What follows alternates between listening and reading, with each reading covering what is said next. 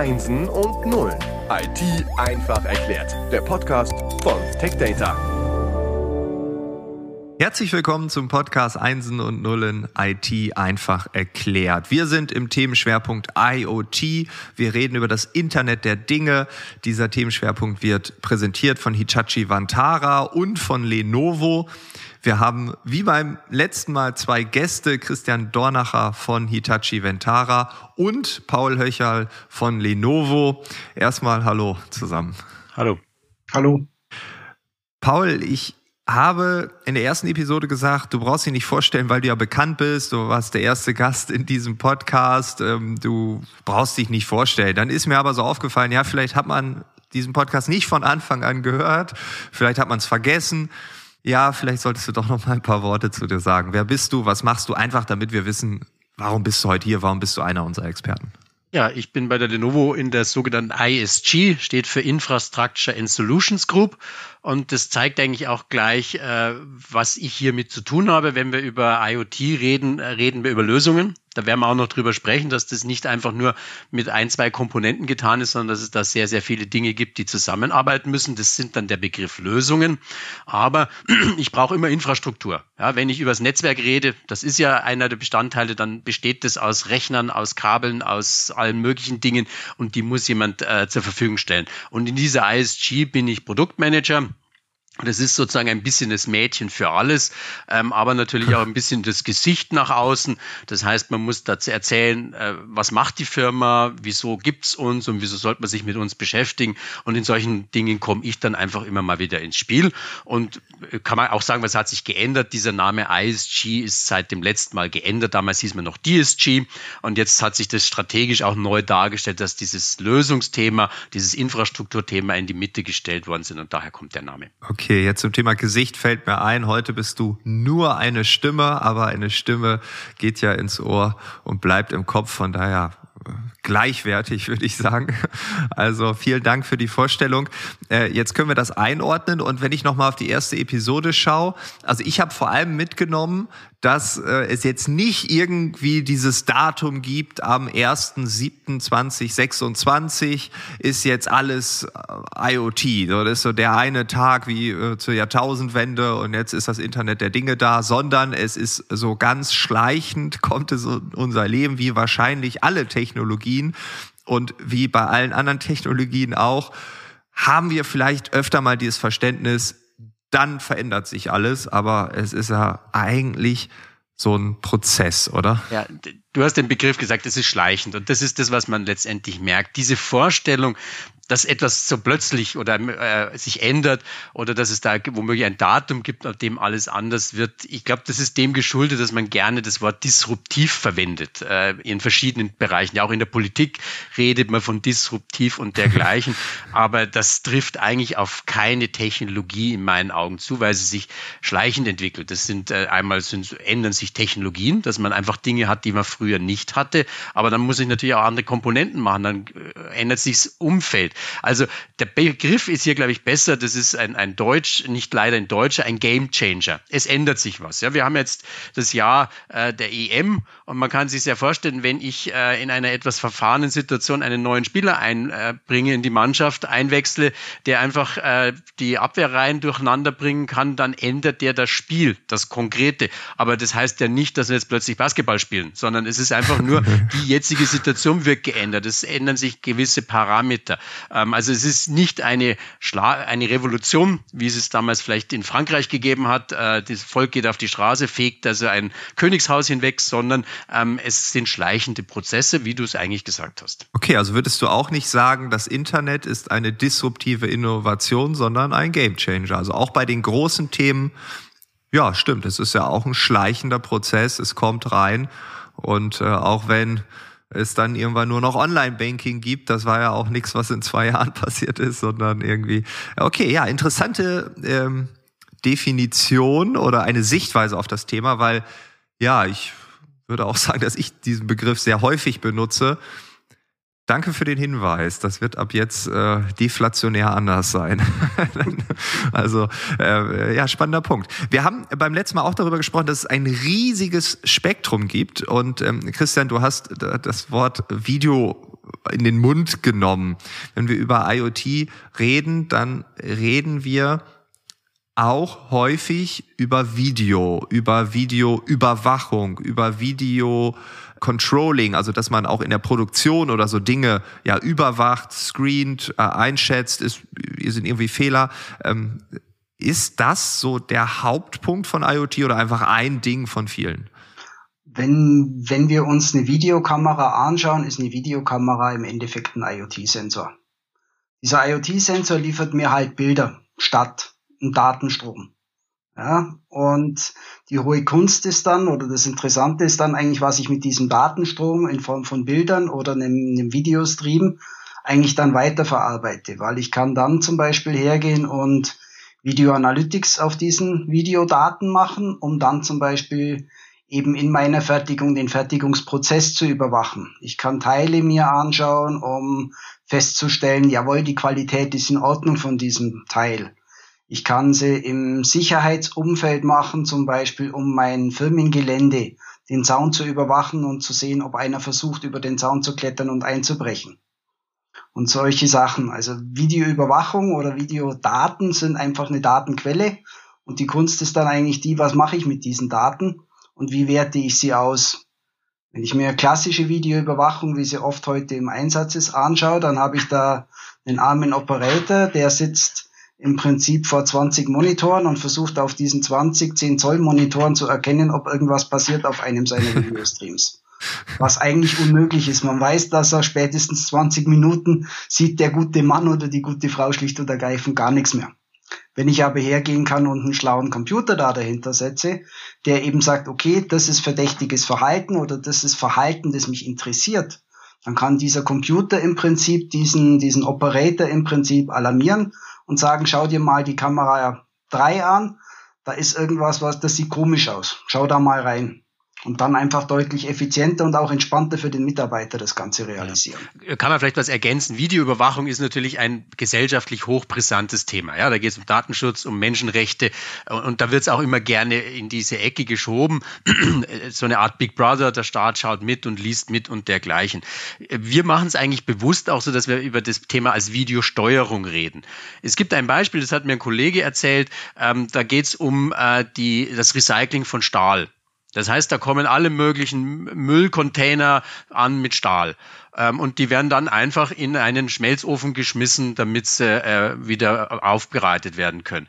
Jetzt kann man sich natürlich vorstellen, ähm, wenn da jemand eine Gasflasche, Propangasflasche oder so auch entsorgt und die ist nicht zu 100 Prozent leer, wäre das für, die, für den Stahlkocher äh, womöglich tödlich. Und hier kann ich einfach hergehen anhand von einer Videokamera diesen, diesen Fluss von den Teilen in diesen Ofen hinein überwachen und wenn der dann ein, eine Propanglasflasche erkennt, stoppt er das Band. Und hier kommen natürlich auch ganz, ganz entscheidende Dinge rein, die der Christian angesagt hat. Ähm, das verschränkt sich wahnsinnig, dieses Thema mit dem Begriff Big Data Analytics. Ja, weil ähm, Videodaten kann man sich vorstellen, sind jede Menge. Aber wenn man etwas überwacht, dann über, will ich nicht die, die 200 Stunden haben, wo keiner am Zaun rumwurstelt, sondern nur die drei Minuten, wo da einer dort ist. Das heißt, ich muss hier aufbereiten, sortieren. Und das nächste ist, ich brauche dann auch diesen Begriff KI, also Künstliche Intelligenz, gab es ja auch entsprechende Folgen, den ich eigentlich nicht mag, aber es seht ja, der Christian angehört, es geht um Automatisierung von Prozessen. Ja, ein Mensch kann schauen, aber wird müde. Ein Computer kann auch schauen, wird nicht müde. Man muss ihn halt bloß trainieren, was ist jetzt äh, entscheidend. Macht er einen am Zaun rum, was er nicht darf, oder schaut diese Flasche aus wie eine Gasflasche, muss ich sie aussortieren. Das wären diese Dinge und so kommen dann diese verschiedensten Komponenten einer IoT-Lösung letztendlich zusammen. Und Video, ich würde mal sagen, in den, in den größten Fällen geht es nicht darum, ob wir jetzt Menschen überwachen, was sie Böses im Schilde führen oder sie äh, tracken wie ähm, ähm, vielleicht bei Big Brother oder äh, George Orwell, sondern es geht einfach darum, einfach Dinge zu erkennen, die mir helfen, wenn ich sie erkannt habe, Schaden abzuwenden oder Vorteile herauszufinden und dergleichen. Das ist, das ist ein gutes Beispiel, weil gerade das Thema GDPR oder Datenschutzgrundverordnung, das trifft mich, da ich mich ja mit dem Thema beruflich befasse, äh, mit Videoüberwachung und solchen Sachen eigentlich täglich. Und also zum einen gibt es Technologien, dass ich das ausblenden kann. Ich kann Leute komplett unkenntlich machen, ich kann Daten anonymisieren. Dafür gibt es Technologien, so dass ich da eigentlich keine Möglichkeit habe, eine Schlussfolgerung zu ziehen. Ich kann auch andere Sensoren, wie zum Beispiel LIDAR-Sensoren benutzen, die mir im Prinzip nur eine 3D-Point Cloud von der Umgebung zeigen. Da sehe ich auch Be Menschenbewegungen. Ich kann auch Objekte erkennen. Ich kann aber keinerlei Rückschlüsse auf die Person ziehen an der Stelle, weil ich einfach keine bildgebende Verarbeitung habe. Und das andere ist einfach auch ganz wichtig, was mache ich mit diesem Datensturm? Ja? Habe ich da eine Video Analytics draufsitzen, die mir eine Gesichtserkennung macht, so wie es bei einem Flughafen zum Beispiel ist, an der Sicherheitskontrolle? Oder habe ich da eben eine Software am Laufen, die überhaupt kein Gesicht erkennen kann? Ja? Und das ist das, was in den meisten Fällen eigentlich passiert. Ja? Wenn ich, wenn ich den Einzelhändler als, als Beispiel nehme, den interessiert überhaupt nicht, wer gerade durch den Laden geht, sondern der möchte nur wissen, wo sind denn die Hotspots, wo verbringen die Leute Zeit in meinem Laden. Und für mich als Kunde, ich kenn, kennen wir, glaube ich, alle, wenn man in den Baumarkt geht und wirklich irgendwas sucht, da einen zu finden, der einem helfen kann, dann auch wirklich ähm, das Produkt zu finden, das man sucht. Es ist immer schwierig, jemand zu finden. Wenn ich jetzt aber hergehe als, als Baumarktbetreiber und mir ein paar Sensoren oder Kameras spendiere, die einfach feststellen, okay, da schleicht jetzt einer seit zehn Minuten vor dem Regal mit den Schrauben. Vielleicht schicke ich da einfach mal einen vorbei, einen Mitarbeiter, der dem weiterhilft. Dann ist mein Einkaufserlebnis ein deutlich besseres. Nutze ich auch Videoüberwachung, habe aber keinerlei Interesse an der Person oder überwache auch keine Person, sondern ich stelle nur fest, hier ist ein Hotspot, hier ist ein Bereich, wo Leute viel Zeit verbringen und ich kann das nutzen, um deren Einkaufserlebnis zu verbessern, indem ich ihnen einfach einen Mitarbeiter zur Seite stelle, anstelle die durch einen halben Laden rennen lasse und jemand suchen lasse. Ja, vor allem, wie du schon sagst, das Verhalten im Supermarkt, im Einzelhandel völlig egal. Wo laufen Kunden lang? Wo laufen sie nicht lang? Also ist ja auch wichtig dann, um neue Produkte zu testen, stelle ich die irgendwo hin, wo eh nur fünf Prozent der Besucher dran vorbeilaufen oder stelle ich die dahin, wo wirklich fast alle vorbeilaufen? Ich meine, da gibt es auch Daten, aber das kann sich auch immer verändern. Vielleicht im Sommer ist es anders als im Winter oder wenn es regnet, ist es anders als wenn es nicht regnet. Also äh, da kommt ja auch drauf an. Ne? Ich meine, 38 Grad draußen, wir haben einen gut gekühlten äh, Supermarkt und da schlender ich gern auch mal ein bisschen rum. Ne? Da ist ja jede Minute Balsam für meine Haut, für meine Seele. Also ähm, das ist also da, da merkt man ja, dass es auch gar nicht wir hatten das Wort Vielschichtigkeit ja schon, aber das ist ja dann auch, da kommen ja verschiedene Komponenten ins Spiel. Also das Einkaufsverhalten der Kunden, die Logistik. Also wenn ich was wohin platziere, dann wie wird was. Also äh, IoT, so höre ich es gerade raus, hat ja dann eine gewisse Form der des Interdisziplinären, oder? Also dieses, äh, ja, da geht's nicht nur drum, dass ich den Laden gut aufbaue, sondern dass er gut funktioniert. Die Psychologie sehe ich da jetzt irgendwie auch. Also wer kauft was, wie, wann, wo. Ähm, das ist ja hochkomplex. Natürlich, es ist, ist, ist tatsächlich so. Und äh, das ist etwas, was wir natürlich auch ganz klar sehen, wenn wir den Markt betrachten. Vor 15 Jahren hat man seine Spezialisten gehabt. Ja? Wenn ein Kunde einen Server kaufen wollte, dann hat man mit dem Serverspezialisten gesprochen. Wenn er einen Speicher haben wollte, hat er einen Speicherspezialisten gehabt. Heute kommen solche Anregungen aus den, man nennt das gern Line of Business, das sind die Fachabteilungen. Die kommen auf die Idee. Und äh, Gespräche macht man mit einer Marketingabteilung, weil die sich genau überlegen, welchen Mehrwert kann ich in meinem Geschäft, das Beispiel vom Heim Heimwerkermarkt ist ja ganz, ganz treffend. Ja, da kann man sich ja wirklich ver verloren vorkommen. Und ähm, so ein ja. Schraubenregal ist ja in der Regel nicht kleindimensioniert. Und wo ist jetzt genau die eine, die ich brauche? Ja, ähm, und das, ist, das sind Dinge, die da spannend sind. Aber das sind, hat eher was mit Marketing zu tun. Das hat eher was mit Kundenbindung zu tun. Und das hat in der ersten Linie, wenn ich über solche Dinge nachdenke, noch gar nichts mit, mit, mit, mit äh, Technologie zu tun. Das kommt dann ganz zum Schluss raus. Ein Kunde muss von sich aus oder jemand, der über sowas nachdenkt, überlegen, Gibt es irgendwas, was ich besser machen kann als mein Wettbewerber? Der Heimwerkermarkt ist eng umkämpft, das ist ganz klar. Ja? Ähm, da möchte man schauen, dass man das Einkaufserlebnis besser macht. Was haben wir für Möglichkeiten? Das sind die Dinge, da muss ich überlegen. Und dann kommt am Schluss raus, ja, dann nehme ich vielleicht einen Sensor oder dann nehme ich eine Kamera oder was es auch immer ist. Und dann hänge ich irgendwann noch eine Technologie dahinter. Wie es gesagt worden ist, ich mache Videoanalysen, ist ja schon die verschiedensten Beispiele gesagt. Und dann kann was daraus werden. Ja? Aber wenn ich zum Beispiel das Verhalten von Menschen analysieren möchte, dann sollte ich vielleicht auch mit Leuten Leuten reden, die äh, eigentümliches Verhalten erkennen können. dass es einer Maschine sagen könnte, das ist komisch und das ist nicht komisch. Ja, ja und, und wenn jemand da rumschleicht, also sucht er gerade einen Verkäufer, eine Verkäuferin oder sucht er gerade irgendwie so, ein, so eine Ecke, wo keiner guckt, damit man als Langfinger aktiv sein will. Das könnte ja auch passieren. Ne? Da brauche ich dann wieder wahrscheinlich Menschen, die andere Kompetenzen haben, vielleicht eher im Security-Bereich unterwegs sind. Das ist ein, ist ein gutes Beispiel. So ein typischer Retailer verliert im Jahr bis zu fünf Prozent durch Diebstahl. Ja, das sind 5%. Sachen, sind Sachen, die aus wow. dem Lager verschwinden, sind Sachen, die aus dem Store selber verschwinden, sind Sachen, die einfach geschickt umgelabelt werden. Da gibt's die wildesten, wildesten Methoden, die die, die Ladendiebe heutzutage nutzen. Und ein ganzer Teil von denen ist heutzutage auch organisierte Kriminalität. Die klappern eine ganze Kette ab als Team. Und wenn ich eben, sind wir wieder bei dem Verhalten, wenn ich eben das Verhalten analysiere und einer vor einem bestimmten Regal rumschleicht, habe ich zwei Möglichkeiten, aber in beiden Malen schicke ich ihm jemand vorbei. Wenn ja. ich ihm jemand schicke, dann findet er vielleicht schneller das richtige Produkt oder er verhindert den Ladendiebstahl, weil dann traut er sich nicht mehr, das irgendwas zu stehlen an der Stelle. Ja, in beiden Fällen habe ich als, als Retailer oder als Ladenbetreiber eigentlich einen Vorteil davon. Ja, und auf der einen Seite schicke ich jemanden hin, der kommunikativ gut ist, und auf der anderen Seite schicke ich jemanden hin, der irgendwie drei Kampfsportarten gelernt hat. kann man ja auch dann machen. ja, genau, also auch hier interdisziplinär.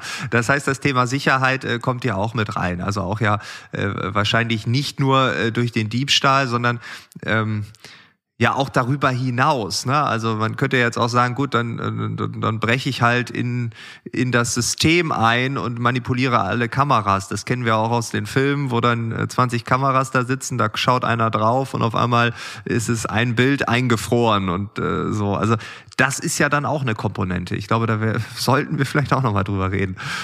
Ja, also ich meine, es, es gibt von der Kameratechnik die Möglichkeit zu sagen, dass ich es erkenne, wenn jemand sich an der Kamera zu schaffen macht.